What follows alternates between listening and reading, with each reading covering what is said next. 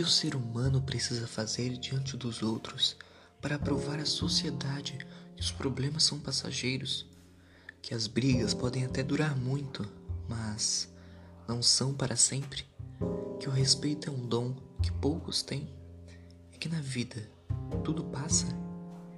Naqueles momentos de dor, tristeza e solidão, o que você faz diante da vida? O que você pensa quando seus olhos estão fechados, mas sua mente e sua alma estão abertas para o mundo? Depois de certa idade, você pensa em tudo e mais um pouco.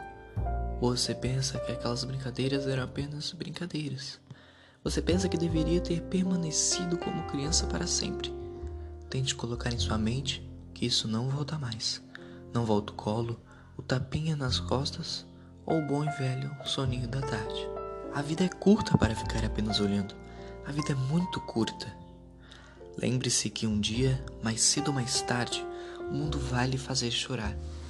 Vai lhe mostrar coisas inimagináveis, coisas cruéis, coisas incríveis e coisas humildes.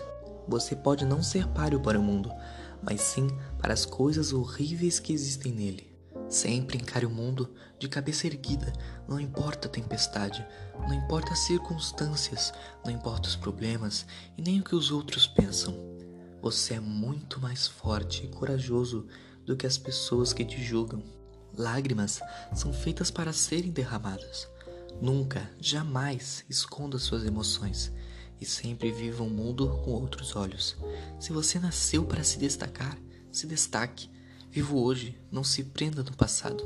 Sim, o passado dói, mas não há nada que possamos fazer. Eu sei que seu coração é forte e sua mente emana criatividade. Coisas dão errado sim.